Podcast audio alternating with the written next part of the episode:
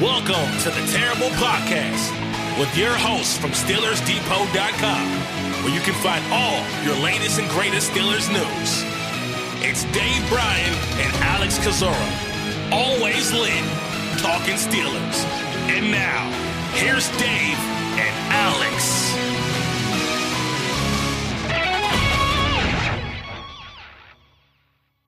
Welcome to the Terrible Podcast, Season 14, Episode 5. He's Dave Bryan. I'm Alex Kozora, SteelersDepot.com. Thanks for being back with us here this Monday, Steelers Nation. No Pittsburgh Steelers training camp today. Players having the day off until they're back on the field Tuesday, Wednesday. A closed walkthrough practice on Thursday in the preseason opener on Friday. So it is officially game week for the Pittsburgh Steelers. Dave, how you doing? Because it's game week, I'm doing a lot better. You know, we, we, I was thinking last night, you know, why why what are the things that we really look forward to uh, doing as part of what we do? Uh, you know, obviously there's so many things to cover, but I mean, the, the highlight of, I think, of anything that you and I both do is actually watching the games, rewatching the games, watching the all 22, what, you know, actually watching football, right? I mean, that's, How about that? that? Uh, imagine that, uh, of, uh, uh, you know, a site that covers the Steelers and uh, specifically the game of football. So uh, that's the thing that's got me, I think, excited the most is we actually have the first preseason game coming up on Friday.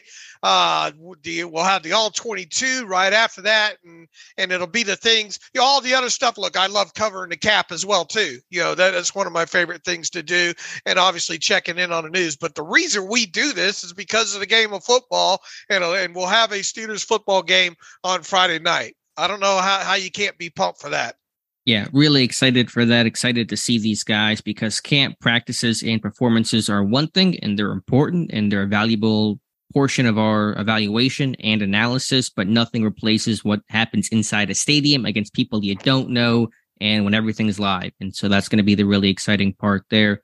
Dave, let's jump on into just a bit of housekeeping here to start the show. Pittsburgh Steelers working out at least one player this Monday, bringing in offensive lineman Brandon Kipper for a workout. That's according to Aaron Wilson. Kipper is a guy that Pittsburgh had some interest in at the NFLPA Bowl uh, in January. He was at Oregon State, a pretty versatile player. Uh, he's played, I think, uh, right guard, right tackle, and right guard. You had noted um, back early in the draft process. So Pittsburgh, uh, don't know if they're going to sign him or just kind of a speed dial type of thing. But Pittsburgh bringing in Brandon Kipper today.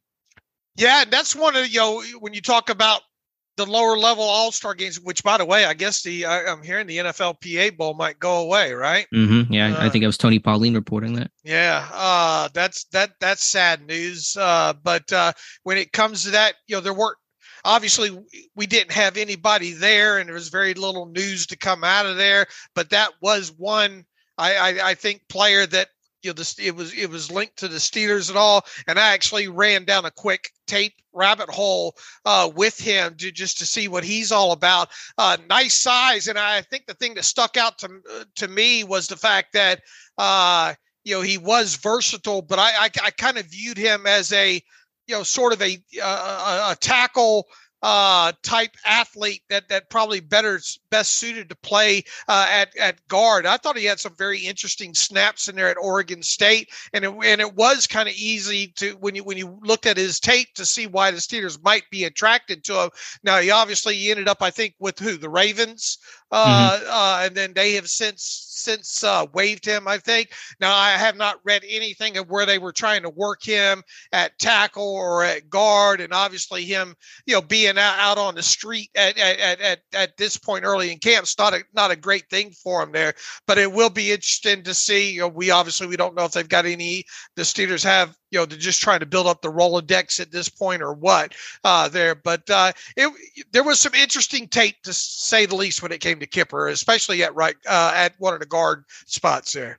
And my feeling is this is probably just a speed dial thing. Pittsburgh only has 14 offensive linemen on their roster right now. If they lose somebody, they probably want somebody that can step in at any position that needs to be stepped into. And Kipper seems to be a pretty hyper versatile guy. You know, he had the not that I'm calling him Isaac Seumalo, but Seumalo was a versatile lineman out of Oregon State whenever he came out. And so just the one little parallel again, not saying that Kipper is gonna become the next Seumalo, but right. uh, when you when you get guys that are in camp that are conditioned, that are versatile, they're good guys to have on speed dial because you can bring them in, they're ready to go, they can line up anywhere, and those are guys you want to you know always have close to the phone.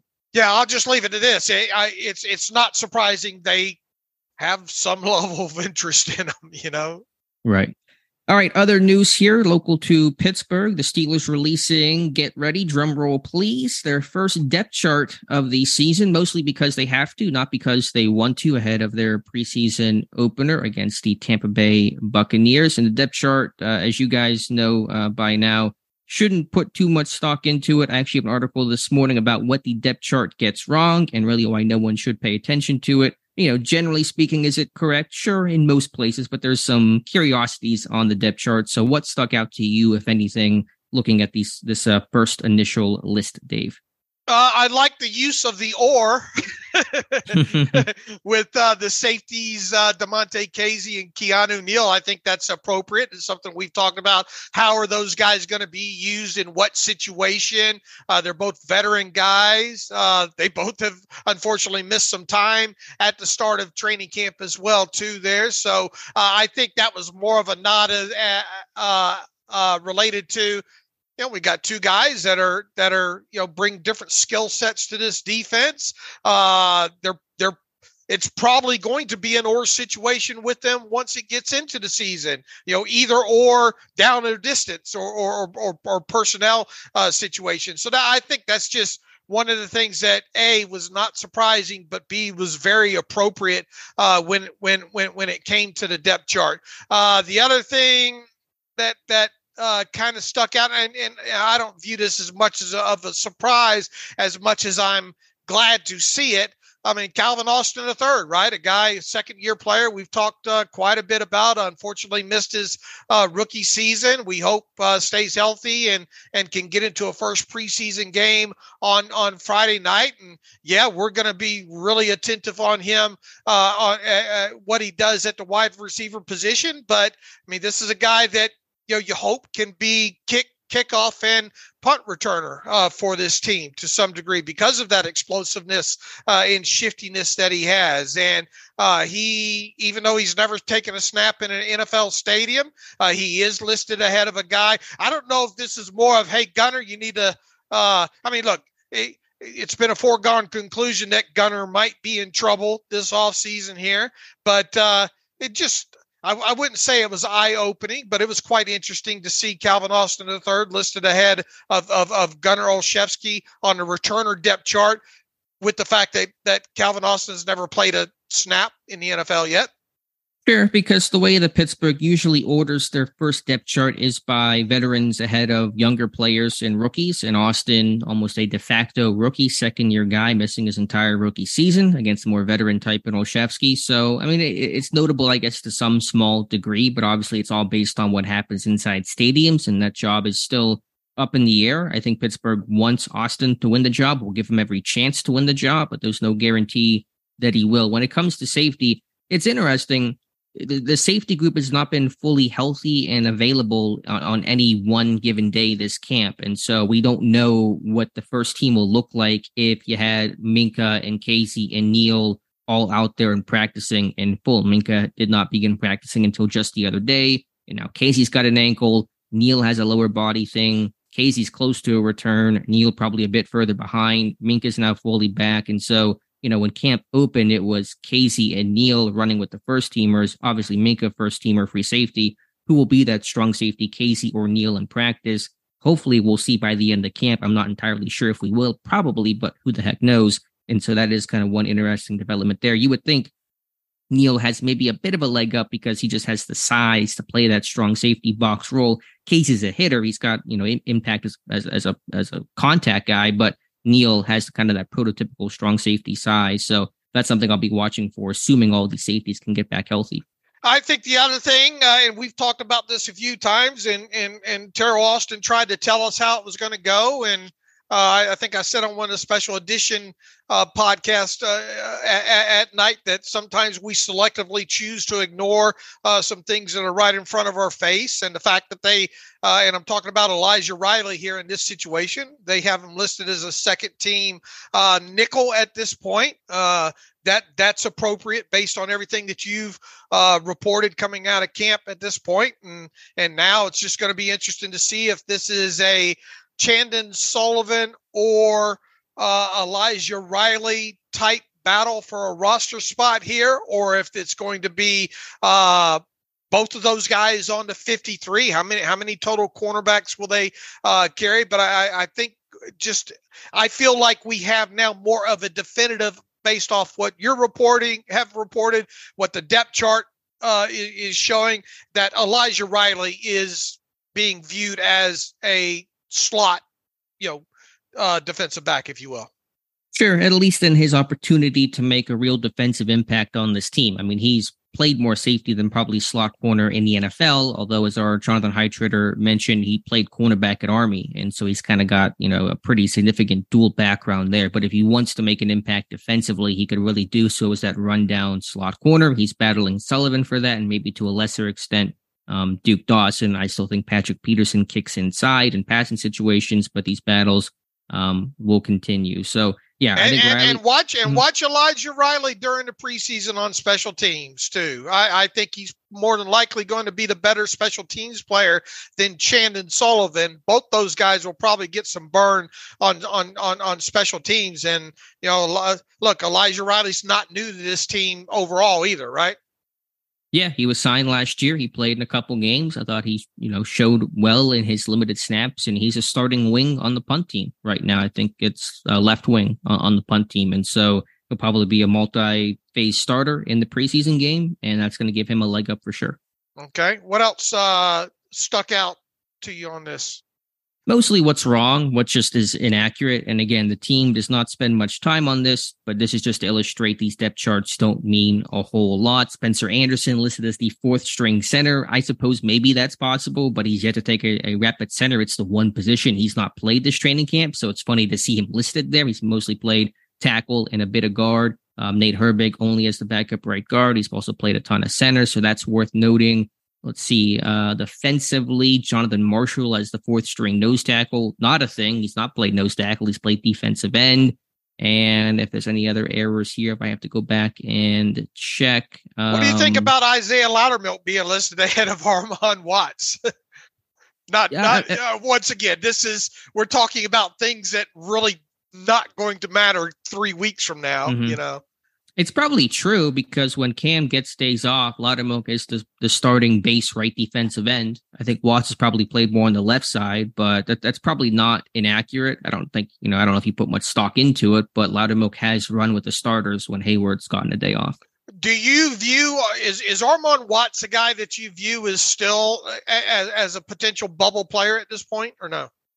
He is. Um, I, I meant to write this for the, the, the morning, and I, I mentioned this last night. I'll probably get around to it at some point, but the the depth along the defensive line. We've had this conversation in past camps. I think there's eight guys fighting for seven spots right now. And Watson, Loudermilk, and Fehoko are kind of the, the bottom three, uh, assuming Leal, you know, he should make it, but he's got to get healthy. He's just been hurt a lot, to, unavailable this training camp. So it's probably my guess right now. I mean, you could put Adams in there too. It's kind of a, a, mess of names right now, guys. I think they're having good camps. I mean, mess of names in a, in a positive way. Adams looks good. Watts has made plays. I've seen some stuff from Loudermilk. I think Fehoko's having a really strong camp overall. Benton's coming on strong. So, uh, assuming everyone stays healthy, and you know that's a careful assumption to make, trying to figure out who the defensive linemen are is, is might be one of the most difficult decisions Pittsburgh has. All right. What what is your feel in terms of? And, and I know that obviously you're just kind of going through me and what you've been able to see a little bit online, but it, let's assume they keep seven, which is one more than what they usually keep. But I think seven's going to be the number. Who do you think the odd man out's going to be? All right, I'll, tell you who in my head, and once again, I, am going off of what I read and and and and what I you know see uh but not what you know physically being there see as far as you know uh video and and your reports and all like that uh i I still in my head, uh, obviously Ogunjobi, uh, Heyward, uh, obviously Keanu Benton's going to be on on on on the 53. Uh, Leal, uh, Watts. Uh, where else am I? You got Adams. What do you think about Montravius Adams? Yeah, I, I I still have I still view him as more potentially outside of the box than than than, than inside of it. Okay. And then He's a uh is another one. So what do I have there? Six? I think. Did you I- mention Let's see. Loudermilk Hey, too? hey, hey! I don't have I don't have Loudermilk on the fifty three right now. Okay. Okay. So you have Heyward, Ogunjobi. Uh, you- Benton, I- rattle them off. Yep. uh. Leal, that's four. Okay. Watts is five. Fehoko is six. That's where I'm at. I think. Okay, so you're going to stick with six. All right, that's possible, but I think the depth of the group right now it may compel them to keep seven. It would not surprise me right now.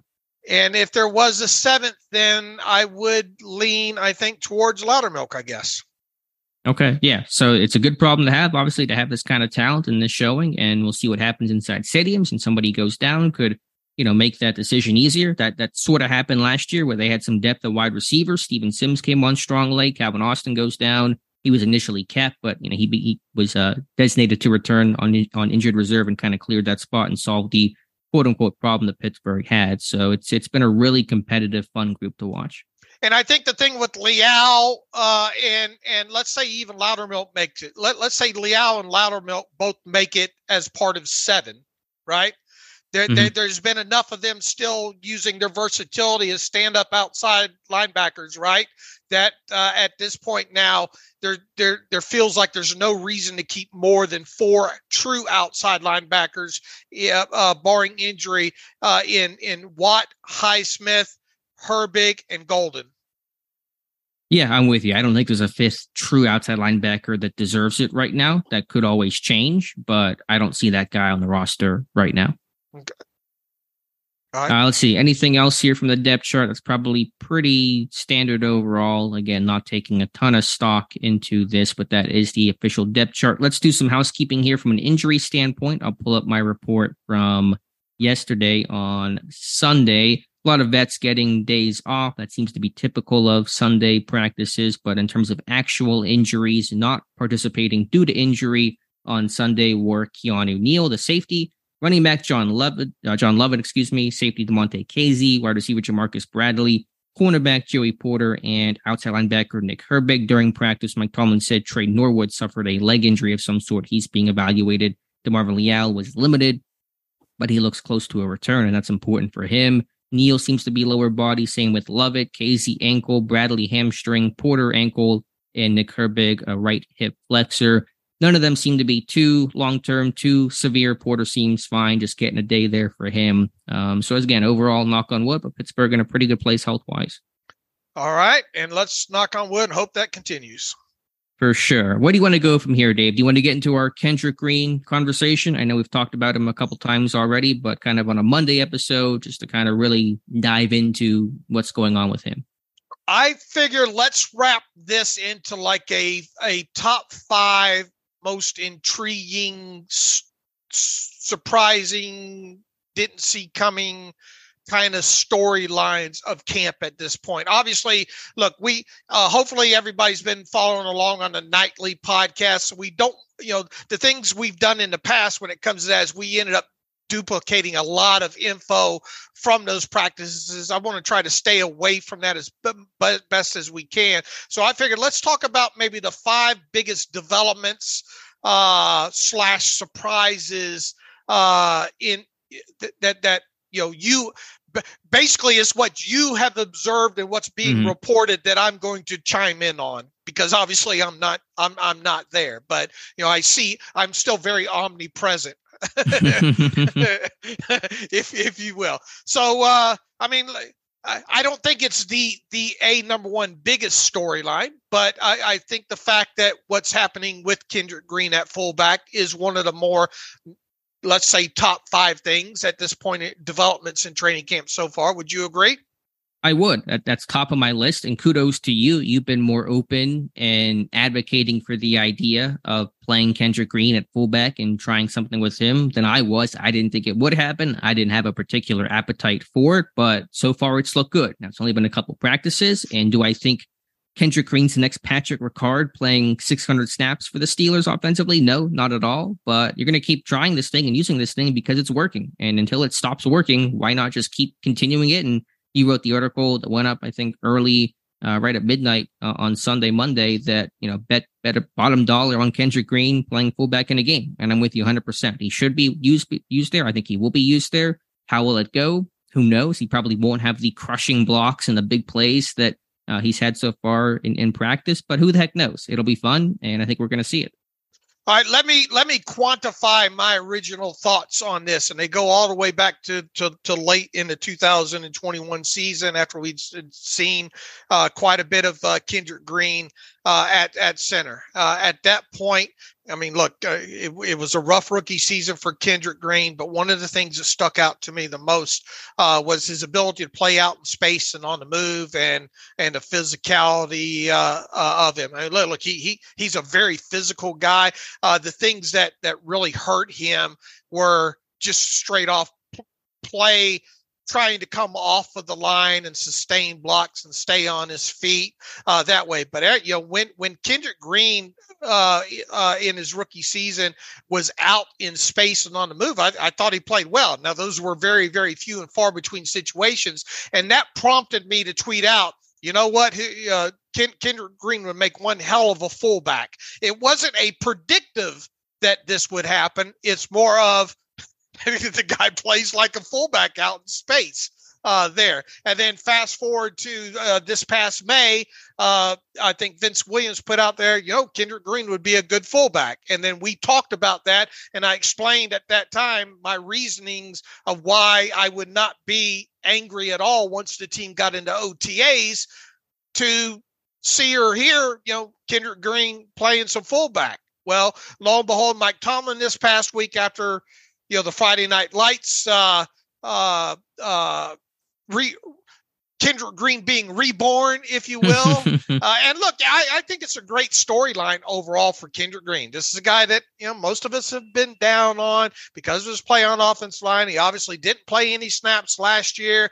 Uh, you go into this this this training camp thinking this this kid doesn't have a shot in hell of making the 53. And, you know, even Mike Tomlin in, in some recent interviews say, look, my, my job is to put these guys in situations to give them a chance. And I, I think this is kind of a, a, a, a byproduct of it. Uh, now, here we are. We have reached a stage where Kendrick Green is getting some fullback slash H back, you know, uh, uh, kind of snaps.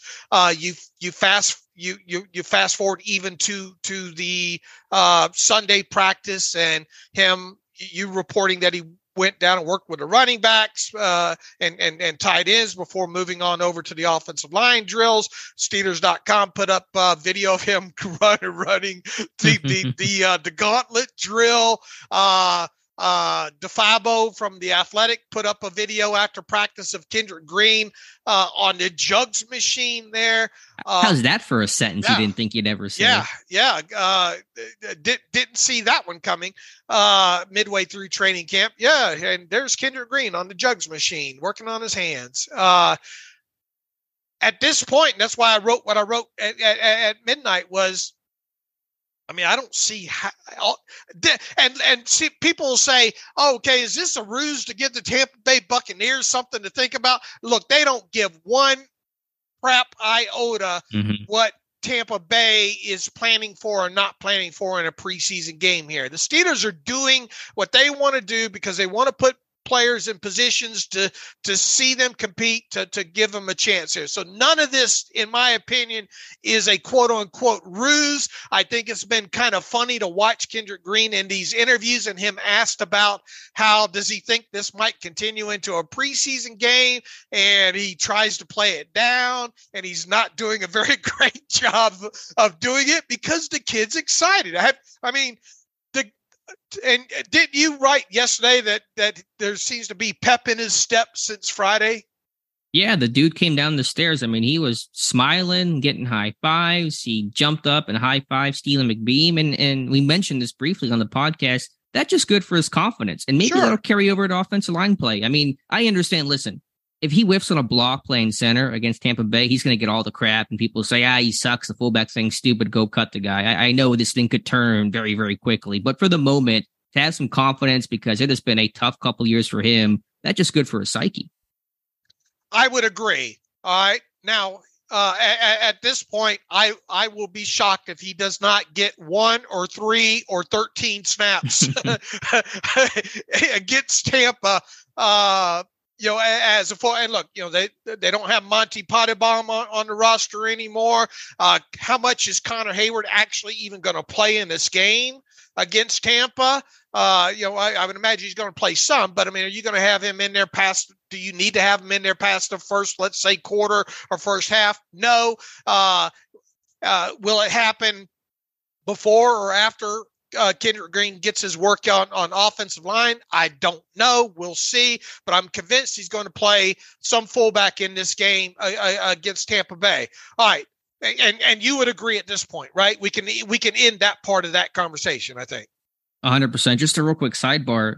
Did did Monte walk so Kendrick could run? Had Monte Pottebaum not retired? Would this have would this even be a conversation right now? I don't know, but I mean, going back to what Mike Tomlin said uh, uh, this past week about you know this is something that they worked with ahead of the Baltimore game because of Ricard and all like that, yada yada. I don't know. I don't think it matters at this point. Sure. But uh, uh, now let's have the conversation of what does this truly mean. Let's say Kendrick Green is the uh, best offensive lineman, quasi fullback uh, since Ricard or, or, or, what have you.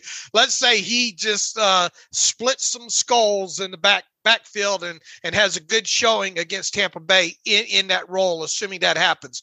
What does it mean about his chances uh, of, of, of making the 53 man roster at that point? Uh, you want to go first, or, or you want me to continue on? No, I mean, I, I, again, we're all trying to fact find and figure this thing out, and I'm not making any determinations today, and nor is the team. But you got to keep how many linemen have to be active on game day to get the eight. extra spot? Eight, right? Because I'm trying to think if he could be that eighth guy, you know, just as a backup lineman, but would would occasionally get to play, you know, a couple snaps if need be as a fullback type of guy. I'm I'm just trying to walk through the number of offensive linemen and who's going to be kept around him. You have your starting five. Let's whatever you want to do at left tackle. I'm going to just put Dan Moore there because he's been getting the majority of first team reps right now. So there's your starting five plus Broderick Jones plus uh, Nate Herbig. That's seven. And then from there, there isn't a clear eighth man to be kept. They're of course going to keep at least eight and probably nine. And so in theory, could you have Green as that eighth offensive lineman who's not really the next man up, a tackle, obviously, or guard or center, because Herbig could be those guys. And then, you know, Green could still be a backup interior guy, like, you know, second, second option, um, and maybe play a bit of fullback from from time to time. The the big thing here, well, a first and foremost, you you hit on. They're going to keep at least eight offensive linemen. It'll be surprising if they don't keep nine. To be quite right. honest with you, right. uh, and, and, they could keep as many as ten if they if they needed to. Now, look, in, uh, anything that happens between now and the start of season, injury injury wise, could re, reshape all of that at this point. But let's say they keep nine, all right, and then let's say let's just suppose, and I'm I'm not predicting this right right yet, but let's suppose Kendrick Green is one of those nine.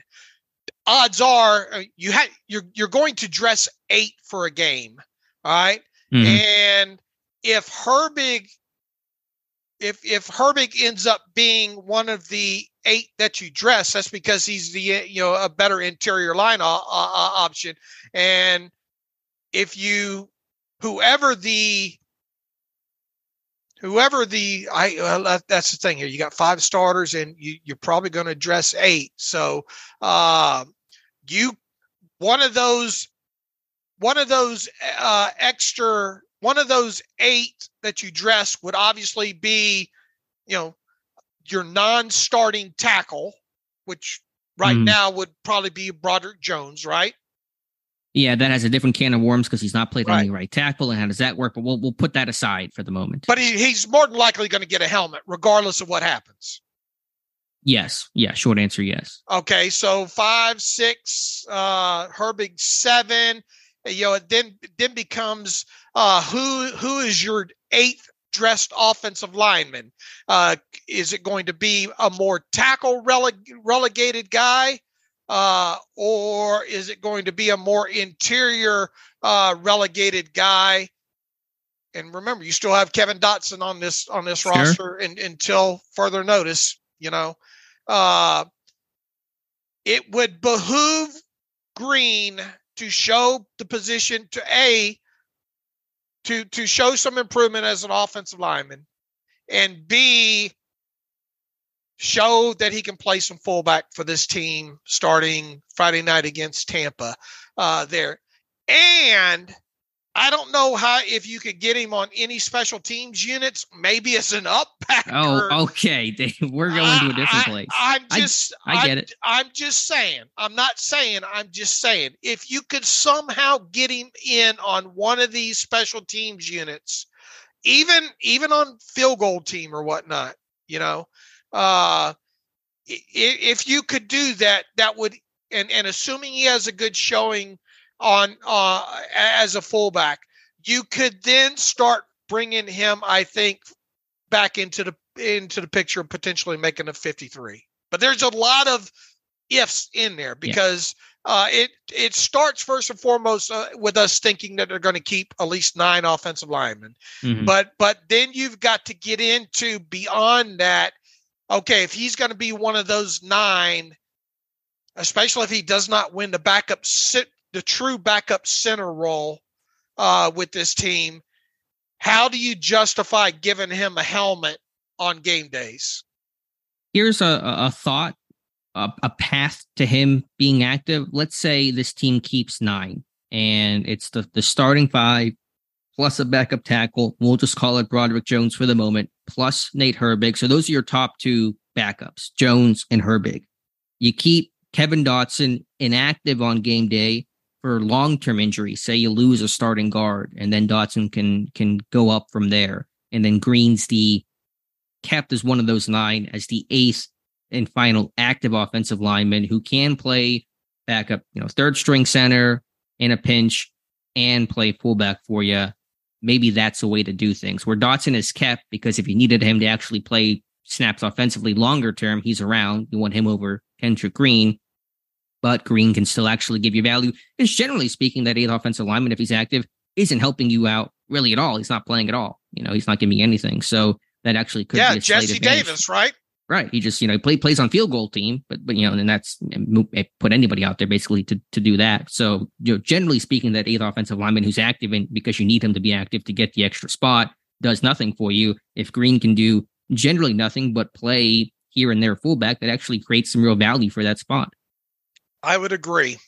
I would agree with everything that you said there. I think the only thing at that point is is uh do you make a decision because you have three tackles are you going to dress an additional somebody that's got you know some tackle experience because let you know god forbid you got into a game and you went through you had two injuries at tackle right who Yeah, but that happen if you if that happens to anybody in a game, you're Sure. really up against it. Uh Sure. Nate Herbig, did he play tackle in college at all? At Stanford? Was he is there any tackle background there? I uh, have to look. I don't. if it happened, it, it obviously I don't think it happened a ton. I I can look. Sure. The, the real issue with tackle to go into that for a second, and I, I've made this point for for quite some time since before camp. Let's just say for a second, Dan Moore does win the left tackle job. Broderick Jones is not really equipped to be a swing guy to, to play right tackle, and could that compel this team to keep and dress a Raven Clark just for that right tackle experience? That might be the monkey wrench that gets thrown into this whole conversation. Sure, uh, sure. I, I I understand which which way you're going there. Now you could, in theory, if a core four ever went down in game and Moore's at left tackle, flip him and move Moore to right tackle because he's gotten work there and will continue to get work there, and have Jones come in at left tackle. That's plausible. It's messier, but it is a way to to, to go about fixing that. Right. Uh, let's see. I'm looking back. Uh, I know if Herbig did it, it's very little. I'm just wondering if there's any sort of a background. Like, has he ever taken a pass set? Has he ever kick slid? Uh, had a kick slide at a tackle before, just to to do that if you had to in a real emergency situation. He actually PFF gets a lot of crap at times, but man, some of their some of their stuff is is is is pretty decent here as far as positional and all. 2016, four snaps at Stanford at right tackle. At true right tackle, not even tackle eligible. I mean, he's got some tight end eligible inline okay. stuff that they list here as well. Okay, too. then that Four, should be 14 total inline stuff, and then four additional snaps at, in one game at right tackle. Let me move to 2000. We got to go find those snaps. I got to see what that looked like. Lord knows we can. We, we will. If they're out there, we're going to find them. Uh, I'm not seeing anything in 2017 outside. Uh, uh, you know, he's got some field goal right tackle. Yeah, that's not uh, doesn't count. Snaps there. Uh, 2018, uh, 28 snaps in week four at right tackle. You're going to have to. Mm-hmm. We're, we're going to have to drill down and find those. Yeah. Uh, 2018, and, had, and, that was his final season at Stanford, was it not? Yes. Yes. All right. So 28 snaps at right tackle. And what did I say uh, prior to that? Four in 2016. Why, why, here we are. I mean, it's, this is what we do, I guess. We're talking about Nate Herbig. Yeah. This is a conversation for us and us only. So we're right. very sorry to our listeners. Yeah. This is one of those conversations that you know you guys just happen to be listening in on it. These are the kind of things that for some reason dominate that that power Alex and I for sometimes. But it, uh, mm-hmm. long long story short, here he has played some right tackle in college. Yeah. So if you had to, and obviously you would not want to, but that is an option. If you want to go even crazier, Uh-oh. Darnell Washington is there, and I and I just referenced that because the Atlanta Falcons had this happen a couple years back where they lost a bunch of tackles in, in a game and they had their tight end. He was a big guy like Washington, Levine Toilolo, and he had to play right tackle in the second half of that game. And obviously that is a dire situation to be in. But if you ever gotten something just in, completely insane, just the worst luck against you after having the best injury luck last year along the offensive line, Darnell Washington's an option. Yeah, good point. Good point on you there. Uh, I, I guess okay. Now, now let's let's back this back up again. Uh, a, it's it's a it's a it's a development with Green playing fullback. I think now at this point, you can have the type conversations that we just had. That there is a pl- plausible path to the 53, uh, and especially if he does look th- this might power him to have a great kick, great preseason game on the offensive line, right? Hopefully, it gives him some, some confidence. I would right. just say, in terms of the offensive line, because there's negatives here too. A, he's only worked at center, and I don't right. think he's looked particularly good there. He still struggles with technique and Meyer's system and being able to deal with finesse and when guys attack the edges. And so I'm still concerned about how he'll look as actually a, a true center in this game, and he'll, he'll definitely get snaps in this opener. So like I said, this warm can turn very quickly where the excitement of the fullback is there and it's real and it's awesome. But one missed block, one pressure, one quarterback who gets crunched, and we're back to Kendrick Green sucks again. Sure, sure. But uh, it it it is one of the more notable things that have happened uh, with this team midway through training camp. Absolutely. What else is on that list, Dave? I think Kenny Robinson, the emergence of Kenny Robinson, the playmaking that he's had, his third interception at camp was recorded yesterday yesterday on a deep ball, kind of a chuck and pray from rookie quarterback Tanner Morgan. But Robinson is a guy with a real knack for the football, getting a ton of reps, a ton of opportunity with all the safety injuries and absences, and that's a guy pushing hard for a roster spot. Yeah, uh, that is uh, that would be in the top five for sure. And what does Mike Tom? One man's misfortune or uh, creates your opportunity for another guy. And we've talked about him quite a bit in the uh, nightly podcast. Uh, he's a guy that outside of when he was originally uh, signed by this team during the offseason, we we didn't pay much mind to, and it's one of the reasons why you just cannot just say everybody signed to reserve future deals or or added in in May is just a you know camp body if you will uh, it i obviously haven't seen a single snap of his uh, during training camp but from everything that you've you've told me a he's, he's stayed available uh, mm-hmm. b he's it's not like he's new to the game he's actually played some meaningful nfl snaps with the carolina panthers uh, the position he plays is one where there could be some question as far as some depth uh, goes with the with the steelers in this roster and i think to this point based on everything you've you've reported. Uh, he's represented himself well, and he's got him in a himself in a position where you have to, I think, seriously consider him as a as a 53 man roster candidate. I think he's battling Tre Norwood. They're going to keep five safeties. I think four spots are pretty sewn up with Minkah Fitzpatrick, Damontae Kazee, Keanu Neal, and Miles Killebrew. Elijah Riley can also play safety, but he's getting those looks in as that rundown slot corner that we mentioned earlier. But you got four safeties. Don't six is really pushing it. So you got a fifth safety spot, and I think it's Norwood who's having a good camp as well against Robinson. That that's going to be a battle that may go down to to the very end. And I think when it comes to him, obviously we want to see him play some safety in his first preseason game, but watch how much burn he gets on special teams and how he performs in that. Just look at his overall physicality too. Listed as a free safety, but I think you've said he's he's been down low a couple of times as well too. Pretty good. Uh, seems to be a pretty physical guy for what you would think most prototypical free safeties uh, would be. He's got some. He's a big boy too, isn't he? Yeah, what's the exact listing on him? He's definitely got size. He's a hitter. I mean, he's you know right. might be a free safety with with ball skills, but he's not. And I hate to pick on him with the, the annual reference of Gerod Holliman, the the free safety with ball skills that can't tackle. He is not that kind of guy. He's listed coming out at six, basically six one two oh two. So there's definitely some size with him. Okay, all right. So uh, uh, a very interesting development midway through through camp. Uh, he's got himself in a in in in, in a really good position uh, as this team trends towards their first preseason game.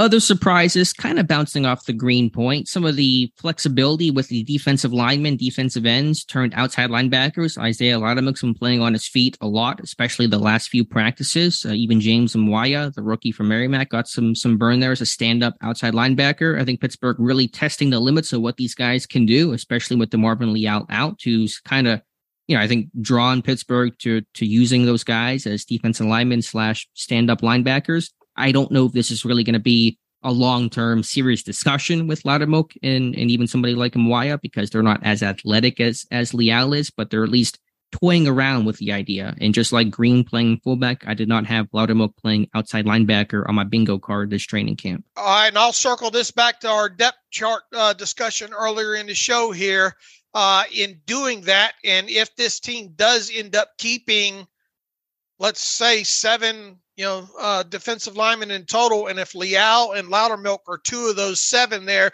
I think it punctuates uh, the fact that this team is only going to keep four outside linebackers in total. Correct. I think even if they weren't doing that, they'd probably still only keep four because sure. I don't know who that fifth would be that would, you know, that's really earning that spot right now. But you know, again, that that's one of those break glass in case of emergencies. Let's say you lose a guy mid game. That happened in week one last year when Watt went down late and Leal picked up some snaps there on the fly at outside linebacker, and that plan solidified more the following weeks before Leal uh, tore his meniscus. So you just you're just seeing what guys can do because you never know you want to maximize your your roster, both your 53 man roster and your your game day roster, um, which is more limited. And so the more those guys can do, the more hats they can wear, the better prepared you'll be for whatever happens during a game.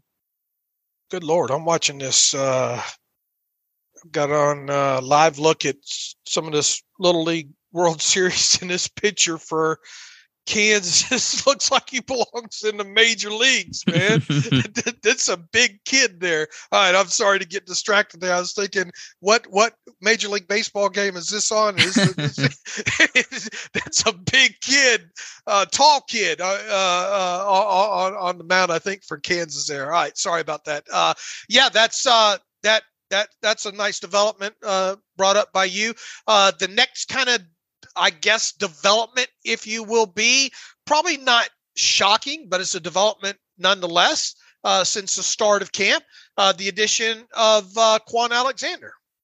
Yeah, and frankly, I was pretty surprised to hear his name brought in with all the other veteran signings. But as you kind of said, they waited Alexander out, and he's been a really pleasant addition. I think the inside linebackers across the board have been impressive. I know it's camp, it does not guarantee that they're going to replicate this success during the season, but Alexander's brought energy, intensity, physicality. To me, Cole Holcomb has had a really strong camp overall. Um, you know, Mark Robinson has has gotten a lot of work with the ones. Elandon Roberts has been physical. I think top to bottom, this group has been strong, but Alexander certainly an addition and, and, a positive one at that. And again, I just go back to I know that there's been some comments he's brought in for depth and he's not pushing for a starting spot. That that may be true, but I can't see this guy sitting on the bench and just running down kicks and punts all season. I think he's going to find a way to have some sort of defensive role. All right. Uh, I, I would agree with everything you said. And that's, that's, that's, uh, you know, uh, uh, one I would think qualifies for a top five kind of development, if you will, in in in, in training camp. Uh, what would you what would you list as number five? I don't know if this is shocking because he's had good camps in the past, but just how firmly Anthony McFarland has held on to that third running back spot. There's really been no competition for him. Now, Alfonso Graham got hurt, tore his labrum, but McFarland's had a good camp overall. The reps that he's gotten and all the pony, two running back looks, the, the work he's done as a receiver has probably been better than what I've seen before, even as a pass protector. And some of the backs on backers will probably never be really a, a great pass protector, but I've seen improvement there, and that's something to, to hang your hat on. Now, what he, what can he offer on special teams is always going to be the question with him because even if he's catching the ball well, is he going to get offensive playing time? It's going to be tough. Typically, that third running back in Pittsburgh has to be kind of a multi-phase for special teamer, the way that Benny Snell was. But just in a vacuum, this camp, McFarland has been strong and in terms of the internal options, has a stranglehold on that third running back spot. I would just counter that. Uh, but no, look, I, without a doubt, from from everything you know that that's out there, he, he's having a really really nice camp. Uh, I would just counter that in saying is weren't we having this same conversation last year to some degree?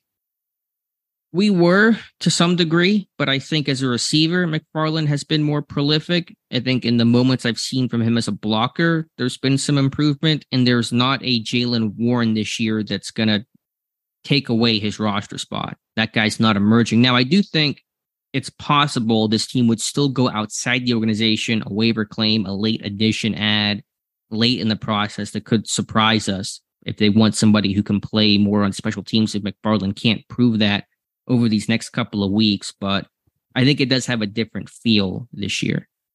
Okay. Uh let's let's let's have a 5A and a 5B. Yours being 5A and I'll I'll tack on a 5B here. That's a good question. I'm trying to get all my. I'll I'll, I'll, I'll, bring up a a a, a suggestion. Uh, just okay. Elijah Riley. Okay, you know, I, I I was debating if I should have put him on my my pre camp roster. I did mention him a couple times because I knew there'd be some some reps there for him. But you're right. I think you know he's really a guy that was probably either right on the bubble or right outside of it before camp began. I would probably put him on the inside uh, half of the bubble right now. I view it more as a we've got we feel like we have a more definitive on what they think of him as as being the development. That's probably true. I think again, there's just more of an.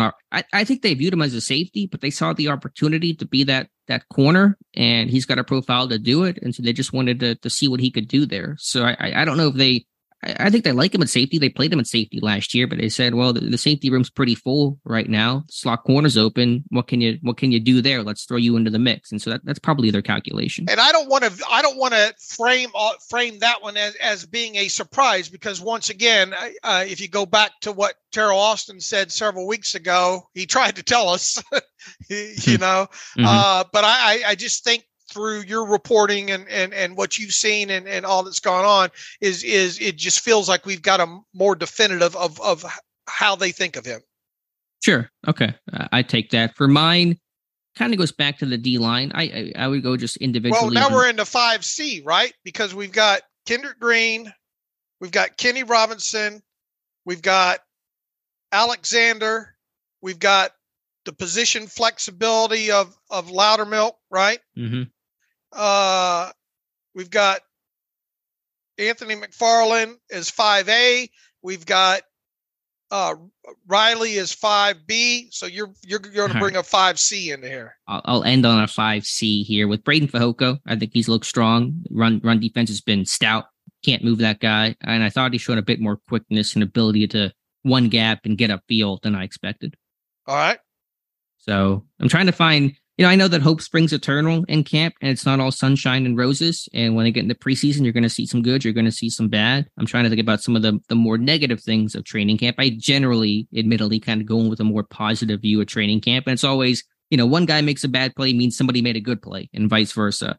Um, so I don't know what exactly is jumping to mind right now. It is a little, and I'm not blaming him, but you know, DeMarvin Leal has missed a lot of time this summer, and uh, hopefully he gets healthy. He looks pretty close to, to getting all the way back. But I just want to learn more about this guy because the D line room's getting competitive, and I want to get a better evaluation of DeMarvin Leal. All right, fair enough. And I think obvi- an obvious uh, negative uh, thing that's happened since the start of camp is the injury to Corey Trice Jr. Sure. Yeah, that one. Uh, there's a great post by our Dr. Melanie Friedlander on the site this morning, uh, kind of giving an over overview of uh, what's going on with Corey Trice. Um, don't know for sure. It's still us kind of just walking through some of the possibilities, but check that out. And that's, uh, you know, in, in some sense, it's only been one major injury, but one major injury still really hurts, uh, figuratively, literally, with Corey Trice because he was having a good camp, and uh, you know, it's it sucks that his season is over. Yeah, absolutely and not that it's, it's a surprise, but to see the rookies overall playing well and, and improving, Joey Porter Jr. has been really strong. Darnell Washington, tough start to camp. He's gotten better. Um, but yeah, Joey Porter Jr. to me is somebody that's going to push not just for playing time. We kind of knew that when he got drafted, but he's going to push hard for a starting role come week one. All right. Uh, where are we now in this show? Do we, do we get everything that we wanted to kind of uh, cover? And we wanted to keep this one to about an hour. So do we want to get to some emails here and, and start closing out or no? Yeah, we hit everything we had to hit. Let's get to a couple reader emails and close out today's show. Just a reminder, Dave and I will have a our first uh, camp live stream Q and A tonight, 7 p.m. Eastern time on my YouTube channel. Just search Alex Kozora. Dave and I will answer your questions for the first time this training camp, at least in, in that particular format.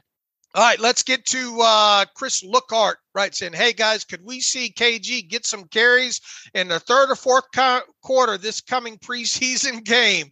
Chris, uh, I, I, I feel like we've we've we've answered your question uh, well well before you asked it here. So uh, uh, hopefully you enjoyed the the, uh, the Kendrick Green. Uh, I I will say this: I will be surprised if if not. Well, he says carry specifically mm-hmm. Uh, in there, so I guess it is kind of a new question. Might he get one carry in a short or let or what? Let's let's call it one touch might he get one touch in this uh, preseason game on Friday night? I, I, I think it's plausible that you could see that. I think they're going to run a boot.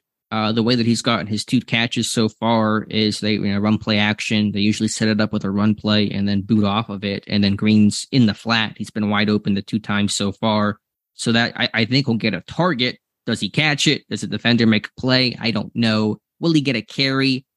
I don't think he's going to get a carry. I mean, who the heck knows? Maybe they're going to have some fun with it. But man, if you got if you got somehow in the third in the fourth quarter of this mm. game and you're in the goal line situation right. there, uh, my mind's racing here. Uh, uh, fullback dive by uh, Kendrick Green for a touchdown, and, and uh, probably the most epic uh, offensive lineman spiked by a Steeler since Ramon Foster a couple years ago. Mm. Right, he had some legendary spikes. What I, I do want to, I don't want to be the uh, the Debbie Downer over here, but Kendrick Green's still going to play a lot of offensive line, and so you're not going to get any fullback work if you're going to be playing center. And so Green should probably get a ton of work here in the second half of this game. So that's going to limit the opportunities for him to play offensive line or uh, play fullback. All right. Uh, App Gator writes in I had always thought that Kendrick, boy, this has become the Kendrick Green show. uh, I had always thought that Kendrick Green's uh, defic- deficient, deficiencies as a lineman warranted a position change.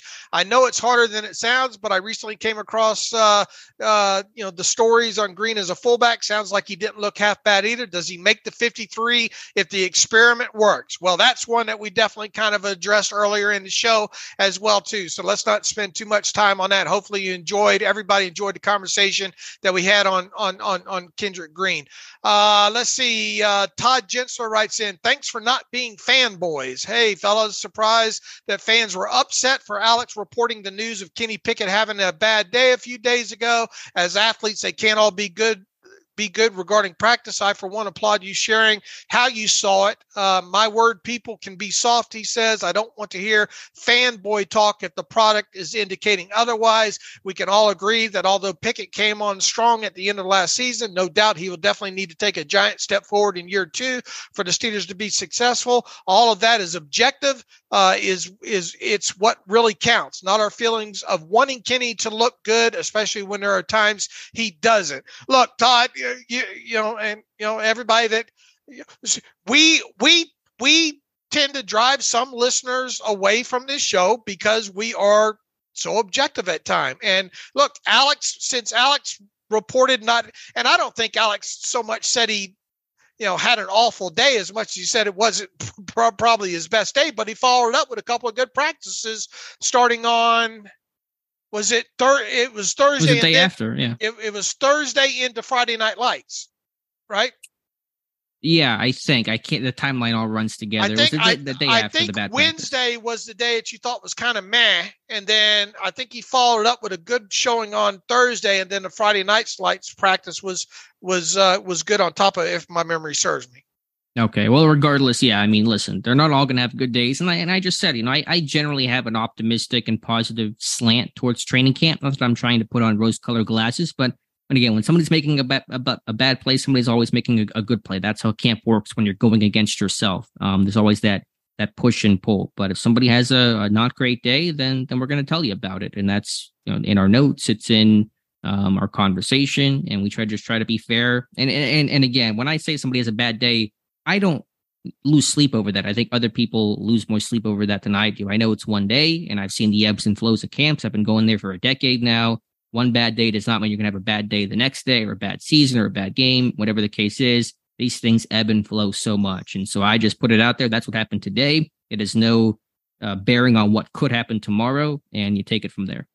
Look, one one play happens in uh, in in in in training camp, and you see two sides going against each other right away with the with the fan base. Oh, well, he he didn't do this or he he did do this, and and it, it you can't get you can't be a prisoner in a moment. You got to look at this thing in, in in totality. That's why we send Alex to every training camp practice, and that's why we talk it out every night, and then we start to try to form more opinions of what the 50 what this squad is going to look like 53 wise and look i put a lot of stock into pre preseason games. I'm going to start learning a lot more about this team based off of what alex has told building off of what alex has reported once we get into the preseason here. So look these are just daily observations as part of the process.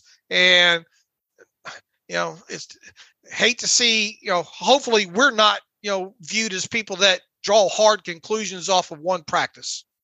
Yeah, and we're or not one or one play. And and when Calvin Austin had a tough start to camp, we said that, and then he got a whole lot better, and and that's why you know I'll probably reference him in the future of you know guys that have maybe a poor first day, not to freak out about. I noted it, but you you move on, you see how it goes, especially when the pads come on. It's a it's not a sprint, it's a marathon. This this training camp, this preseason process, and so a guy like Austin, maybe a tougher start, knocked off some of the rust, having good days since, and and that's why you take the long view of training camp. All right, I got through uh, all the most recent uh, emails here, Alex. So I think we can wrap this up. Once again, Alex and I will have a uh, uh what do we call it? Live uh, YouTube live stream mm-hmm. session Monday night, seven o'clock Eastern. Hope everybody is able to join us for that for an hour to answer uh, more of your questions. Uh, the Steelers are off on Monday. They'll be back on uh, at it on Tuesday. Alex will be back out at uh, Latrobe uh, for that. We will have a um, Tuesday night a special edition of the Terrible Podcast uh, for about 35 minutes to recap that. In the meantime, you can follow me on Twitter at Steelers Depot. Follow Alex on Twitter at Alex underscore Kozora. Follow the show at Terrible Podcast. Email the show, the Terrible Podcast at gmail.com. If you like what we do and want to donate to the cause, SteelersDepot.com. Hit the donate button up right navigational bar. Also, if you like an ad free version of the site, SteelersDepot.com and hit the uh, ad free button up right navigational bar. I think Alex has got a camp stats update coming for uh, uh, readers and listeners here in uh, sometime uh, on this uh, Monday. So look for Steelers Deep. Look on Steelers Depot uh, for that as well too. So as always, thanks for listening to the Terrible Podcast with Dave and Alex.